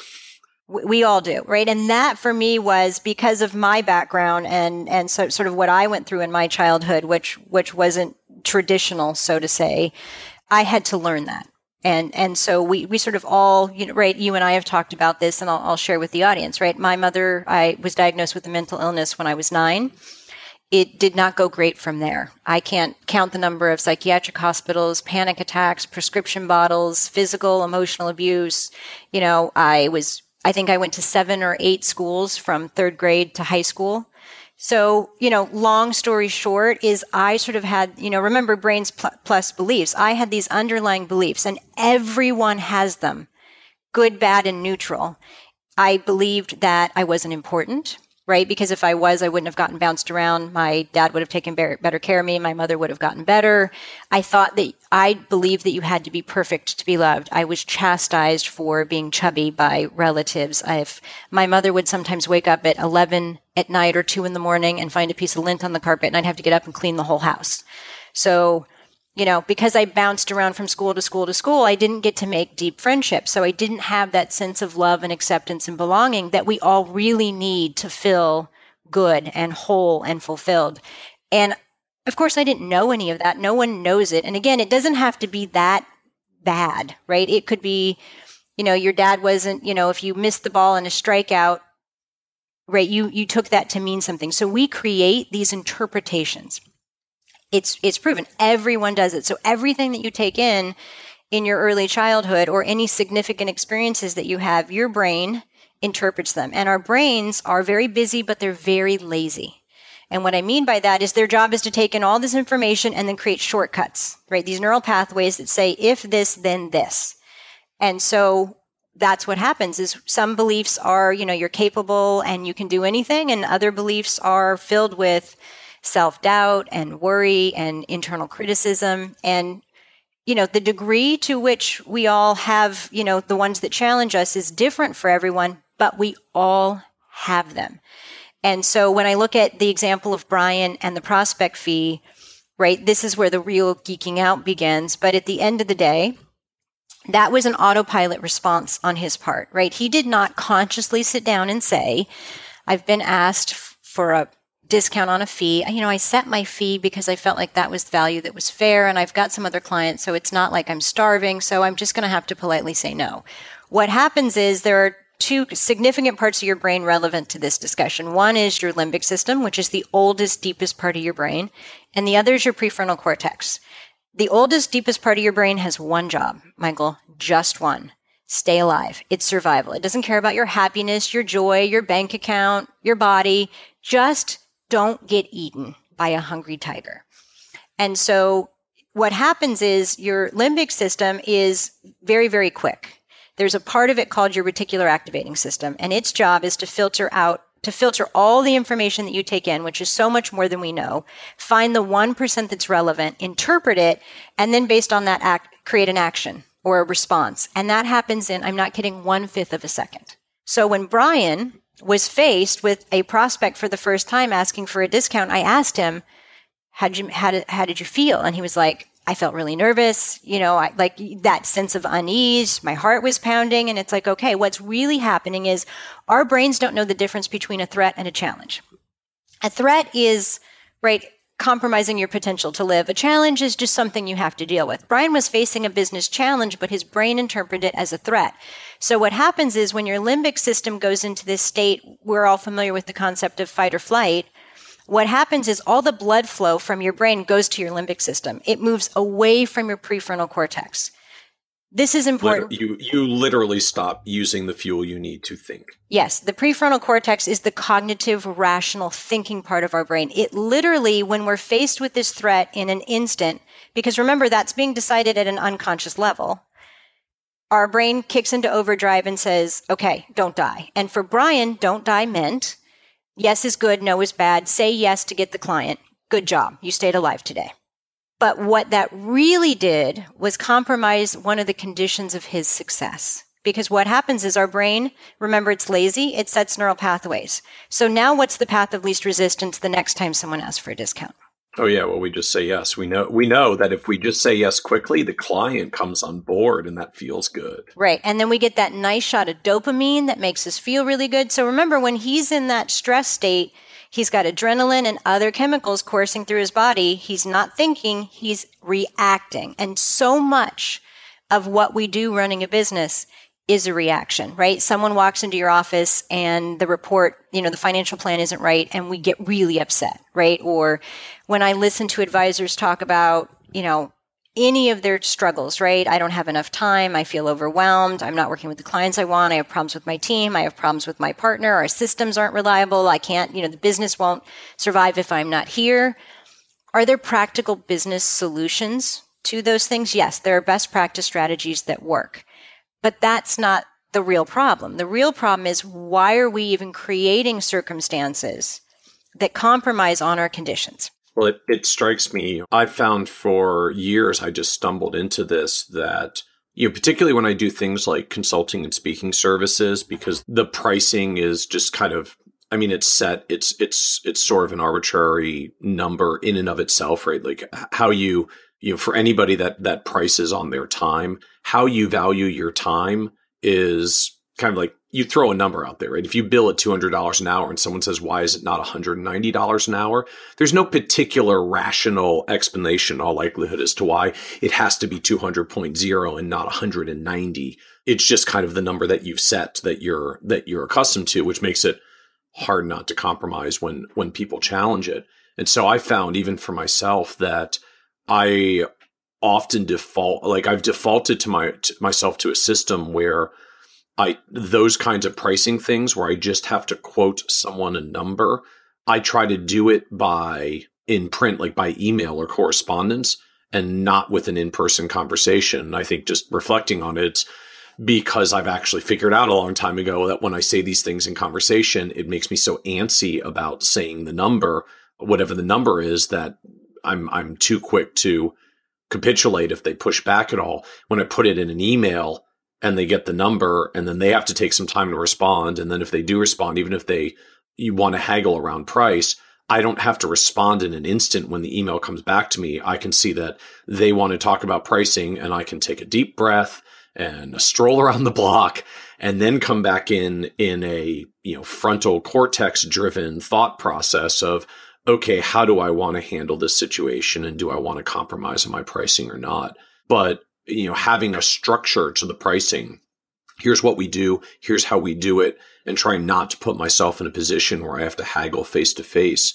I think in, in retrospect, like that's even become my defense mechanism about how how to not have that problem. Ironically, I find it easier in the context of our advisory firm because we have a published fee schedule and it's just this is our fee schedule this is how it works and we don't compromise off of it which i, I guess is a, a feat unto itself but at least for me like i find comfort in that kind of structure to say here's our fee schedule and how it works and just it is what it is and that way i don't have to get into a haggling world where it's it's so hard to haggle because you don't want to lose the client in real time Right. And that's, and we all go through those processes. We're just not always completely aware of them, right? Because remember, 80% of those thoughts, what you're really doing there is you're avoiding, right, by doing it in an email versus a phone call, is you're creating a set of circumstances that allow you to avoid the discomfort of challenge or conflict. And so you're saying, okay, in this construct, it could go this way. So I'm going to, I'm going to create a new construct, which is a good thing, right? But that underlying discomfort comes from something, right? So remember, it's our brain. So I've talked a lot about how our brains work, but but what drives the brain's functions, the, the beautiful part of the brain, is that it will do whatever you tell it. So we know there's a lot going on in the brain, and and we know that from a lot of different angles. But as an example, our brain consumes consumes 20% of the calories that we take in. That's how much energy is being expended up there. That little lump of organic stuff. But so if you know how the brain works and you understand the impact of our belief systems, right? If I don't think I'm important, then of course success is going to give me significance or I'm going to, I'm going to be driven to achieve that because right at, at an underlying level, that's what's going to get me that validation that I need, right? Or I can avoid the discomfort of having to hold firm on my fees by managing it in, in this way. Those belief systems are ultimately think of it as sort of the software program, right? If your if your brain is an organic computer, which is essentially what it is, those beliefs become the software. If you think the world is a place of abundance, then that's the, the lens through which you're going to view it. If you think the world is a place of scarcity, that's the lens through which you're going to view it. If you think yes is good and no is bad, all of your decisions in that one fifth of a second are going to be framed by yes is good, no is bad equals this outcome. But those outcomes, 90% of the time, are compromises to the conditions that will give us the success, the happiness, the, the revenue, the fulfillment, the freedom and the flexibility that we want. So we make these incremental compromises, not on purpose, not even from a place of knowing. And then to your point, we have this sort of business that's successful, but the more successful it becomes, the more complex, the more challenging it can be to manage. And so it, you know, again, it's that, that stress of success. So if you're an advisor and you find yourself with any persistent issue, we all have situations that come up, right? The, the key is if there's anything that's persistent, right? Are you, what's that feeling that you have about the business? If you're not in excited land, if you're in overwhelmed or bored land, I'm guessing that's not what you started out to do. You didn't say, I want to build up a business and be completely overwhelmed and feel out of control, or I want to build up a successful business and be bored out of my mind. That's not what we want right? We just sort of get there. And so there are ways to really very quickly identify sort of the limiting beliefs. There's lots of good ones, but if we know what the limiting ones are, and we can reinterpret them, which is a, a pretty straightforward coaching process, then what happens is we change the interpretation. And let me give you an example of that. It's one of my favorite examples. So many, many firms struggle with servicing expectations, right? They've got too many clients, they're doing too much. Clients ask for all sorts of exceptions if I need this or I or I want that. Right. Or I'm I'm you're I'm you're managing my money and you do some planning, so I've asked you for something and you've never created that barrier between what's an investment client and what's a financial planning client. So we just go, okay, I'll do that for you quick, and then the next time you call and then right, and it just builds and builds and builds. So when I talk to advisors about these kinds of challenges, which I do, as you can imagine, very frequently, it's always, you know, this is the problem, this is like, nope, nope, nope, that's not the problem. Right. So we go through a process of peeling back the layers of the onion. And what I really do is help advisors reframe, right? So first it's really interpreting what's really happening and why. And then we reframe it. So here's the example that I use with advisors that, that I think really makes the point. Client service is a real challenge for most firms. And when I give presentations, I always ask the question how many of you are servicing your top clients in a way that you feel great about? The time, the attention, the quality of advice, right? And in a room of 200 people, three or four might raise their hand. And I think that's probably a fair representation of the profession. And I say, okay, let's, let's talk about how we can change this, but I'm not going to talk to you about the solutions. First, I want to talk to you about the cause. I want to talk to you about the thinking that got us here, why we made these compromises. So we're going to talk about a client appreciation event, right? And we all have either had one or know what they're about.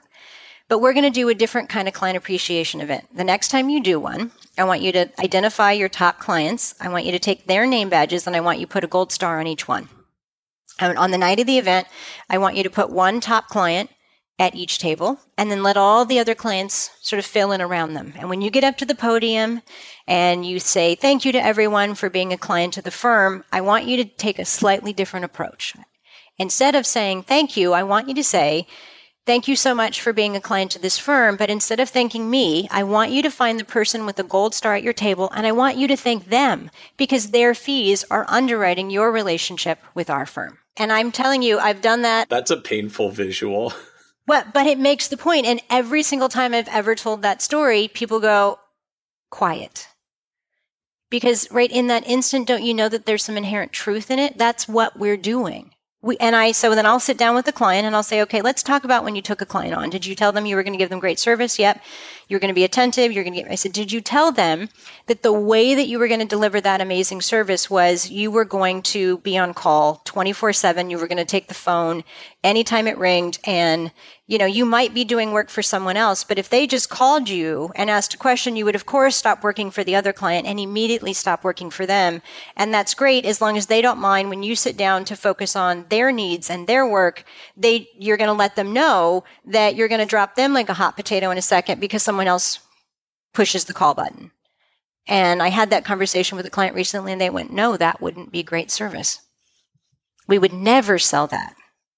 And then they went, oh, but wait, that's what we're doing. And I said, okay, how do you feel about that? And they went, not good at all. I said, same set of circumstances, just reframed it, different interpretation. And they just went, wow, that's exactly what we've created. And we don't feel good about that at all.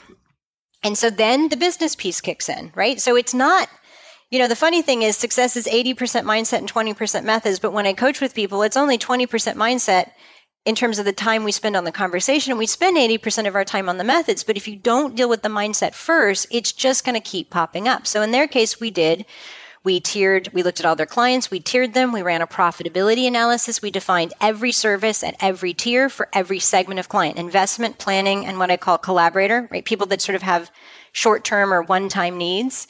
The levels of tier for each so of like, those. So investment only, full planning clients, and then you're like one time collaborator, hey, I need to work with you through this thing, but then I'm done.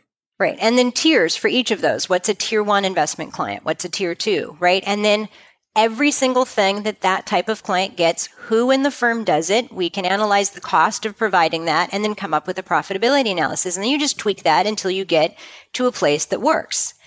Now, in their case, what we then had to do was literally go back to every single client and reset the expectation. So one of the one of the great things, and I think I'm going to write the, the next column about this, is this issue of expectations. I sort of started to weave it in, but 90% of the problems that, fir- that firms have really are a function of what I call a common language. Because when you don't have a common language, everybody's interpreting, and we all know from the geek out that I just did, right? We all interpret from our own perspective. Staff challenges, client challenges, relationship challenges, right? It's all about interpretation. And what happens is when you don't set an expectation, someone else will. One client will call you, and if you don't call them back in two hours, they'll be calling again, and another client won't call back for a week different set of expectations. Some clients ask for a discount, some cl- or prospects do, some don't. Different set of expectations. So the real challenge in this firm was one, they compromised the conditions of success, right? Charging fair fee for a fair work, and that has to be a reciprocal exchange. They didn't do that. So the client set the expectation. And when clients set the expectation, the business is really doing it. And to Angie's point, the business will just take and take and take. So what happened is they are, they became overwhelmed and so here's a practice that's, you know, about a million and a half. They have nine people and the profit margin isn't anywhere it needs to be. They're working too long. They're frustrated. Their staff are frustrated. They're great advisors. They're doing good work for clients, but they're making it 50 times harder than it has to be. And so we put the solution in place from a practice management perspective. And to your point, and, and I love this, right? You talked about you, you have the printed fee schedule. We built a one pager and it has three columns investor clients, planner clients, collaborator clients. And then it has three rows. And the top row is the goals for each of those types of clients. Investor clients want, you know, expert investment advice, managing portfolio, you know, blah, blah, blah. Planner clients want holistic, comprehensive advice, every aspect of their finance, right? So what you're really doing is focusing on what's your goal. That's going to define what kind of client you are. The next row has the services and the third row has the fees. And then we laminate that. And what I, I started doing this, it's got to be 15 or 18 years ago. It was one of, it was pretty early on. And we did it for a client who had an expectation issue with his clients, which was he had some larger, very wealthy clients who were bringing in their employees and their grandson, right? People who just shouldn't have the same level of service because not because he was a bad advisor, but because their situations just didn't warrant it. But because we don't know how to deal with that, we just say yes. And right there goes the, there goes, so on goes the compromises. So when we first created this, that was the intent was to identify the distinction between clients. What happened was what we found is when you walk someone through that as part of that initial meeting, the great tendency is for them to go, I'm that one. There's no selling. They just go, oh yeah, we only want the investment stuff, or we we really want this comprehensive, or you know what, we just need you to help us open a 529 plan for our for our kid. And so it, it did so much more because what it created was a common language. There was no interpretation. There was no stumbling over the fee. There was only, right, here are the conditions under which we can work with you. I was just going to ask, are you, are you willing to share a copy of that, like a, a template that folks can look at? Absolutely. So this is one of those very simple things that is a huge game changer because what it's doing is it's creating a common language and to your point about you'll answer those in an email because you've learned this about yourself. We're not doing therapy here, by the way, for anyone that's rolling their eyes and going, oh my God, what's happened? She moved to Costa Rica and got soft. It's just what we would like to call practical psychology. It's just if you know this, then as you've done, you can create a set of circumstances that say, this is one of the limitations. This is something that if I don't manage it, if I'm not aware of it and I don't manage it, it will hold me back. So you've found a construct that allows you to manage that to a good outcome right? If I do it by email, I have the time and space to reflect, right? Or if I print it and laminate it, right, it becomes concrete. People don't tend to argue with something that's laminated. There is some inherent psychology in that, but it's true. I'm sorry, I can't change our fee schedule because like it's laminated and I can't cross out the number and write something. I can't, I can't do it. And we'll, and we'll we'll make a copy of that available on the site then. So for people that want to go, the show notes are at kitces.com slash 24 for episode 24. Obviously, you'll have to adapt it for your firm and laminate it yourself, but we'll, we'll at least put the, put the template up for you. So as we come towards the end here, I'm, I'm, I'm curious, like, what are you, what are you actually doing now? So you've mentioned you moved to Costa Rica and have been you know, doing all this research around you know, the the neuroscience of success and and our mindsets and our limiting beliefs. But you mentioned you have been working with some advisors and, and coaching as well, and, including Matthew Jarvis, which I, I didn't even realize you'd actually been coaching him until you were on the episode. So for anyone who's listening, that's purely coincidence that she was coaching the person who was on episode seven. But like what are you doing now or what are you what are you working on at this point like can people engage you the way that matthew is if they're interested in this kind of stuff that that we're talking about like what's what's your business today so it, it it's sort of all of it right so it's the, the shift from pure practice management if you will to what i call business strategy and executive coaching and and it's really the same work with that added sort of level of awareness and understanding it's yes we have to focus on the methods we also want to be mindful of the fact that mindset is the biggest driver of our success. So as we evaluate the business, where are you? Where do you want to go? What's the gap, right, that we need to cross or fill? That becomes now a part of the conversation, right? So I will only work with advisors who are comfortable engaging that part of the conversation as well. And again, it's not, you know, it's not deep therapy. It's, it, I'm not a therapist, nor do I want to be. It's more just sort of what I've always done is that it's the how's that working for you? And we all have things that aren't. And like I said, if they're if they're happening persistently, then you know that there's right sort of something underlying that's driving it. If you're consistently stressed, if you're consistently frustrated with your staff, if you feel like there's so much more possible to you and you just can't tap into it.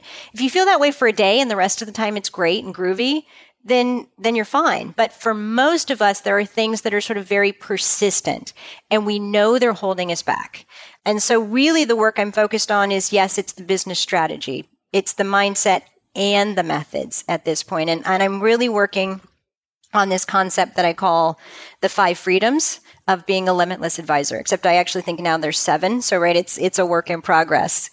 What are the five freedoms really fast? Because I'm now now I'm curious. The the five freedoms are purpose, time, value, money, and freedom and purpose is right it's that reason that we start and and to our earlier conversation what happens is as the stresses of success start to pile on we move from a place of creation to a place of doing and for most business owners entrepreneur types doing isn't sort of what they're hardwired to do, right? They're hardwired to push the envelope and challenge and create. Matt Jarvis is an amazing example of that, right? He's built this incredibly successful practice and he called me not to help him build on that success. He called me because he was in camp number three. I'm bored because I've I've got all this success and but think about it. And I had a, a, a, woman call me like last week and we had a conversation and she basically said, I'm bored. And I said, You've been doing this about 12 to 15 years, right? And she said, How do you know? I said, Because when you're the type of person who does this,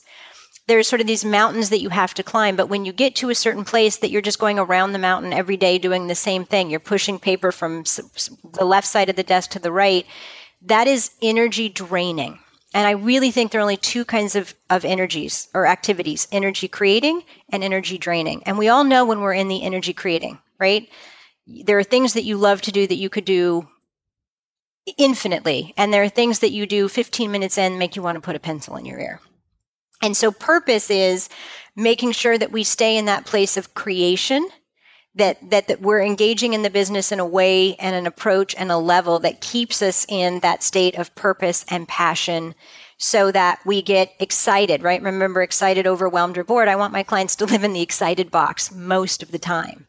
And so step one is making sure that your business is aligned with your purpose and your passion so that you're in a position to do that. The second freedom is time.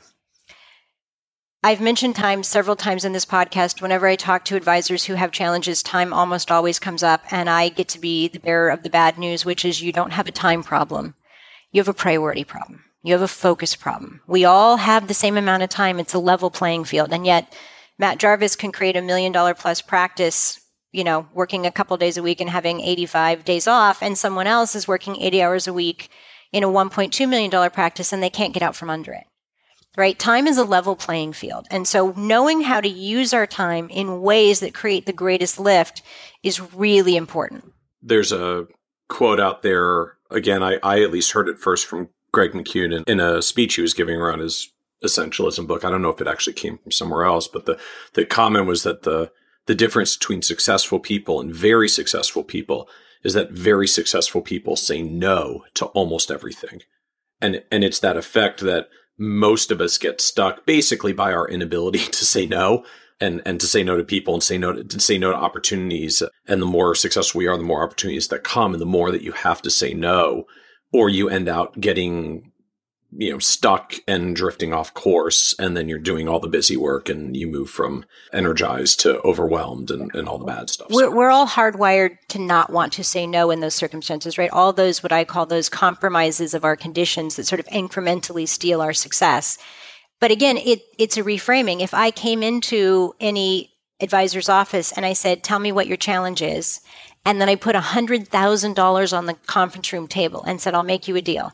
Here's the solution to your challenge, right? Instead of doing this, do this.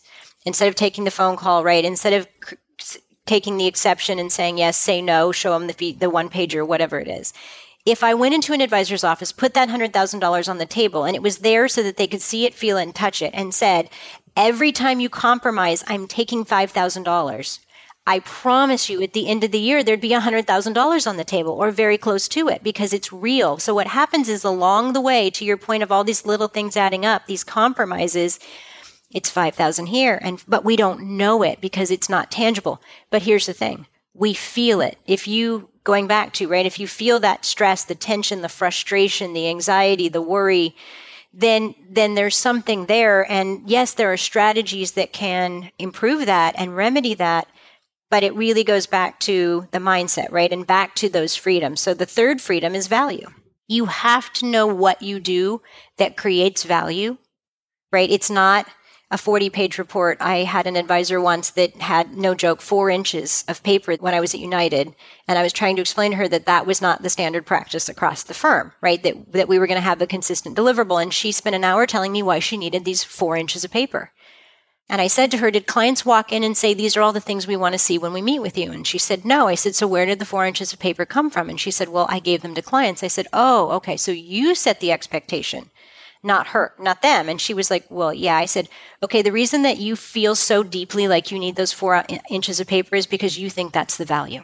So uh, here's what I want you to do. Remember, I said there's strategies for everything, but first you need to know the mindset. I said to her, the next 10 meetings that you have, I want you at the end of that meeting to tell clients that you'll be happy to send them to make a copy of any important information they want to take away from your meeting. Which of these pages in this four inch stack would they like to take home? I said, you do that for the next 10 meetings and, and we'll both know what is really important. And do you know how many pages clients asked for? One or two. So where's the value? She believed that the value was in the paper because when she started out, she didn't have that confidence, right? There's a mindset thing, and I don't, right? I didn't have that conversation with her, but I promise you there was one. And in her mind, that paper validated her.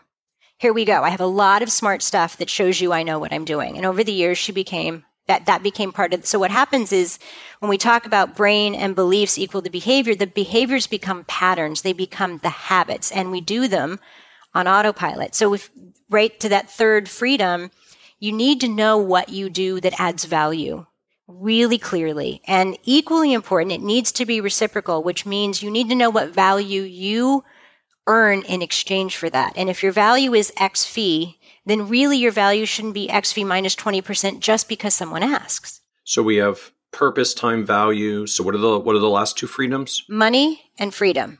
So money is really you can make as much of it as you want you just have to decide how you want to make it and you need to feel good about it. Matt Jarvis is a great example, right? He's got a great practice. He's pulling in 54%. He takes a lot of time off. And, you know, as we went through sort of the strategy session, which was the first part of the process to figure out sort of where, where's he coming from, right? He's got this great practice and he's bored. What's driving all this? And, and the part that Matt found mind blowing to use his words, which, right, which is what you love to hear. That's kind of the goal. Like, let's create a shift was that in his own mind, to his way of thinking, his belief system was you can't be too successful or you're greedy, right? Too much is bad, right? Money is the root of all evil, sort of thing. And he grew up in an environment where very middle class family, middle class values, right? You work hard for 40 years for the same, right? And then you, you, you sock a little away. And there were, you know, sort of, there was feedback given to him, not intentionally, right? But this idea that, if someone's dad wasn't at the Boy Scout camp out, it was because he was working, right? So that meant being here is good and working is bad. Or if people had big houses and fancy cars, you know, some comment would be made. You know, wait, who needs that? And so as a child, right, Matt internalizes this. And what happened was in his mind, a million dollars was sort of that threshold of success, right? When you're an advisor, you think, okay, if I get to a million dollars, I've kind of made it. As soon as he got there, he stopped growing And what we figured out was that Matt had sort of hit his head on the ceiling of giving himself permission to be more successful because in his mind, that meant he felt guilty and it made him greedy, right? Why, why do I need more? And so Matt being a mountain climber, he, he, he needs to do stuff. He picked a different goal and his goal was time off. So he took 10 days, 20 days, 30 days, 40. I mean, he's up to 85 days at this point. But what he realized is, well, I can keep doing this, but it's not going to give me the challenge. And so when Matt called me, it was, I've got this amazing practice. I have it all. I'm bored and I feel guilty. And so for him, it's been a reshift. And there's lots and lots that, that we've worked through. But when he was talking about his options, he's like, I can do this or this. And I would say to him, why, why only two? And he literally went, I don't know. It never even occurred to me that there were options three, four, five, six, and seven, right? So we sort of have, have this process, but value is, is great, but, but money becomes a part of that equation. How much do you want to earn? But also, how are you going to have an, an equitable exchange with someone over it? And then the fifth is freedom, which is when we all started, right? I did. I'm sure you did. Every advisor listening has this idea that they're going to have this financial success and they're going to have this business that gives them the freedom and flexibility to live life on their terms. Except that most of the advisors I talk to feel like they are not free by a long shot, right? That they're sort of tied to this thing that, that they're not running the business, it's running them. And so there are sort of strategies that, that we can engage to shift people and then there's more areas, but I think these are the big five. And so if people want to engage you, like that's what you're doing now, you're doing like executive coaching with advisors about just how to help them get unstuck in these various realms, I guess, particularly if you're in the overwhelmed or the bored categories. Yeah, and, and and I work with people in the excited phase, you know, hey, I've got two offices and I want to have 20 right? There's, right? So what are the barriers? There are different barriers going from one to two office to 20, but the short version of that is yes, right? So the business now is really focused on business strategy and executive coaching. So it's, it's the same thing that I've always done, but just with this extra layer of let's make sure that we're bringing out all of our latent potential. Let's make sure that we're leading first from within because each of us has, I genuinely believe, the ability to be, have, achieve, do more and experience more. And the real question in my mind is why are we settling for so much less? And that's my job is to help someone figure out what do they want to be, have, do, achieve experience in their business and in their life. And how do we align their business with that so that anything that they can imagine for themselves is possible, right? If, if someone said you could have a million dollar practice, take home 600,000 and take 85 days off, a lot of people would say, no, you can't. And right, Matt's not the only one. There are lots of people who have those kinds of practices, right? So it's, you know, one of my favorite sayings is, you know, we make these compromises and, and we sort of settle for the status quo because if nothing else, even though the status quo might not be fully satisfying in terms of happiness, wealth, income, fulfillment, you know, what we're doing, it's safe and comfortable, right? So our brain says, you know, it might not be a perfect valley, but let's stay in this valley. Let's not go over there to that other valley where it might be better, but it's unknown and it's uncertain. And so what happens is we've talked about, we make these compromises, we sort of get in the, the mode and the habit of running the businesses. And what I really help people do is sort of break out of that. One of my favorite quotes is take one lick from the lollipop of mediocrity and you will suck forever.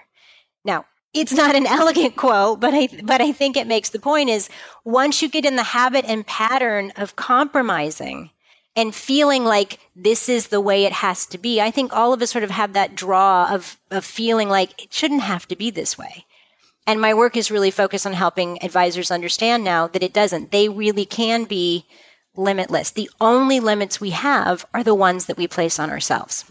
And for people that, that are interested after this conversation want to engage you, like where do they where do they find you? Like how do they look you up? So they can go to Limitless Advisor with an E dot com, or they can email me at stephanie.bogan at educe, E-D-U-C-E, inc. dot com.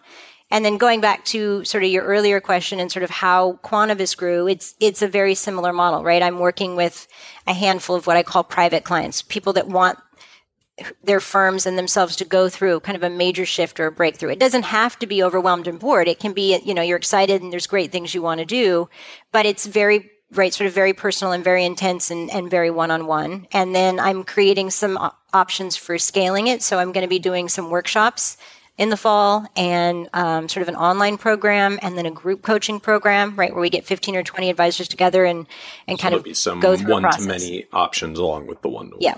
Yeah. And that will help because I do feel that this work is really important. And at the same time, I'm in a place in my life where I've had to go through this process and, and ask myself, you know, where's the balance for me? So when I, when people ask me what I do, the best way that I've come up to explain it at this point is to, to say that I help entrepreneurs build wildly successful businesses and lives that they love. And I was able to go through that journey on my own. And so when I moved to Costa Rica, I set a new set of conditions, right? Those guardrails, which is I believe I can have a huge impact. I can be really, really successful in doing it. And these are the conditions, right? I'm going to allocate this much time, which then is the forcing mechanism that says, okay, well, then how are we going to help people so that we can have a huge impact and still be able to scale it? And uh, we'll make sure we put a, a, link to that in the show notes as well for people that are curious. So again, we're episode number 24, so kitces.com slash 24. And, and we'll have links out to Limitless Advisor as well so people can can find their way. Yeah, and I'm working. Um, we're just finalizing the piece on the five freedoms. So I'll be happy to, if people want to go to limitlessadvisor.com and put in their information, I'll make sure that they get a copy of that as well as soon as that's as soon as that's ready for publishing. And we'll have that one pager around client expectations posted to show notes as well. So people get a lot to lot to play with at the end of this podcast. As we come to the end here, this is a podcast about success. And, and one of the things I've long observed about success is that it, it means very different things to different people, frankly, and often different things to the same person over time as, as our as our own lives and circumstances and perspectives evolve. So as as someone that success, built a successful business, sold a successful business, decided that didn't scratch the itch for success and now is coming back for, I guess, an, an encore career, an encore business.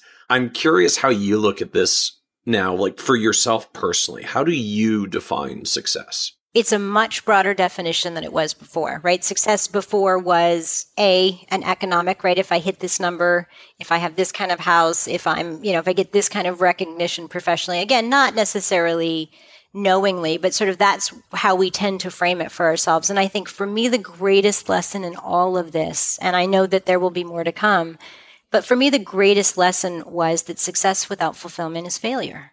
To me, I realize that, that not everyone will share that definition, but to me, if you're going to open a business, right, you're going to become an advisor, you're going to put in the blood, the sweat, the tears, the time, right, that swing from exasperation to euphoria and back again. You're giving so much of yourself in that process. I genuinely believe that you should get everything you want out of it back. And most of us want to feel better, right? At the end of the day, every problem, every frustration, every symptom, at, the bottom of that is we want to feel better, right? We want success, we want financial security, we want freedom. And everyone has to define what success is for them. But to me, success is right across the spectrum of your life. It's feeling good about who you are and how you show up in the world and, and realizing that there's not just an economic indicator to that, but a personal run, right? That we feel good, that we feel like we're impacting, that we have a purpose, we're making progress, that we're contributing in some way. And so to me, it really now just includes this level of fulfillment. And, and in my world, at least, it means that that I'm aligned with those five freedoms, that I'm working on purpose, on things that, that I have passion around, that I'm using my time in ways that create a much bigger impact than the time itself would necessitate. And I'm focused on the things that I enjoy, that are energy creating and are going to give me that impact, that I'm adding value and receiving value, that I have the financial success that I want and the freedom that I want. And that's why I call them the five freedoms, right? Is, is if we can get to that place, I think we can have success under the traditional definition, but also the fulfillment that comes from doing good work, having an impact, making progress, right? Being able to feel fulfilled in what we do. And if we can do that, then I think that's a win for us as as owners. It's a win for our clients, and in the end, right, it's it's an in for a win for anyone that we can impact or influence. And to me, that's a broader definition of success that I now you know sort of make my own decisions by. And I and I think it's just, it's a powerful statement. This idea that success without fulfillment is still failure. So for for those maybe that are you know that are listening that feel successful or successful in many ways and and and some something still doesn't feel right or or or complete or good about where they are, you know, maybe that's the point that it's, you know, you, maybe you got the money stuff figured out or some of the business stuff figured out, but is, is there a fulfillment piece that just hasn't connected yet that, that you have to figure out as well if you really want to feel good about the success in the end? And I think I think most people sort of intuitively know that. You know, this idea that I always tell new clients feedback is your friend. Right? As you sit back and you look at your business and you look at your life, think about how you're feeling about it. What kind of feedback are you getting? And the feedback, by the way, isn't always what we want it to be, but it tells us something. And what it tends to tell us is that there's something more or better that we want to have or experience or do. And what stops most people is one, they don't necessarily have the awareness of what we've talked about, right? And I've now made it my mission to change that. But the second is that sort of this underlying very simple concept that that if there's a change that we want and it's not happening, it either means that we can't, we don't want to, or we don't know how. And for 99% of the challenges that I've worked with advisors to overcome, it's not that they can't. Sometimes it's not even that they don't know, want to, although sometimes right there are different issues that that drive that but it's that they don't know how piece and you know it's funny because we all have sort of experiences or interactions that sort of push us in a direction or or shift us a little bit. And i had mine about a year year and a half ago with bob veres who i met literally when i started my career 20 years ago at an fpa conference. We had him on the podcast in episode 19 talking about his whole career in the industry 30 plus years. I remember meeting him. I had a client, Norm Boone, took me to my first FPA conference. Literally, I was 24, 25.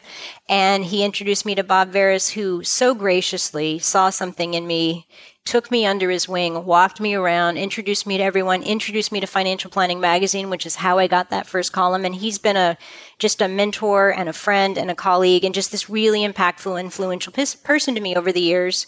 And I hadn't talked to him for a number of years. When I think it was about a year and a half or so ago, he'd reached out to me to see if you could connect me and Angie Herbers, who I know right mentioned that on on her podcast, the conversation that we had, and and I was very touched to hear that there'd been an impact there. So was super happy that I'd been able to help. But he said, you know, hey, I, I think you need to come back. There's there's work that's still to be done. And I'm like, oh, I'm in Costa Rica. I'm having a good time in Costa Rica. What are you talking? And I said, you know, it's funny because I've been studying all this stuff for the last few years, and I'm just I'm really passionate about bringing this message back. But I'm I said, I'm going to tell you, I sort of have my own kind of limitation here. And he said, what is it? I said, I'm, I'm, I'm a little bit worried that people are going to think, oh, you know, here's this business expert and she's gone off and moved to Costa Rica and she's gotten soft, right? She's talking about all this woo woo stuff all of a sudden. And Bob and I had never really had these types of conversations. And he was really the impetus because he said to me, I actually think that's exactly what you need to come back and talk about. And I don't think people are going to think that you've gone off and gotten soft. I think you're going to open a conversation that people are really ready to have. And, and he was really the one that sort of pushed me to sort of re-engage and, and bring it back and to sort of bring this message to people with a, with a level of confidence that, that I really had to, to work through. And, and Bob being Bob again, right? He said, you know, you need to write a column again. And the next thing I know, he, he's got me in investment news on the line and, and I'm doing that column now, which is great. And so he's just someone that has been, really influential and kind of gave me the push and the nudge and, and my hope for this conversation um, because you're that to many many people. And i've started i've followed you over the years and now i listen to all the podcasts religiously because they're just awesome right? These to get this insight and sort of authenticity from people about where they are and, and what their message is is is super impactful. And so my hope genuinely is that you know, some people hearing this, it's not going to resonate, but for some people it will. And, and my hope is that this message, however they choose to act on it, becomes that push, right? That I and this message can be that push for them because anything is possible. Some things are harder than others, but anything is possible. I just want everyone to know that they can be limitless, that they can have a wildly successful business and a life that they love. It's it's there for them. Well, amen. Thank you for thank you for coming back to us, coming back to the industry and, and sharing this. I, I think we're going to get a lot of good feedback that this resonated well, but I'm, I'm so thankful that you came on the podcast and were willing to, to share this story and, and what you're working on now at Limitless Advisor. Well, I hope it adds a great deal of value to everyone listening. And I thank you for the, I mean, it's, it's a great privilege to do it. And it's certainly a lot of fun. So thank you, Michael. Want even more ideas, tools, and resources on how to break through to the next level of success as a financial advisor?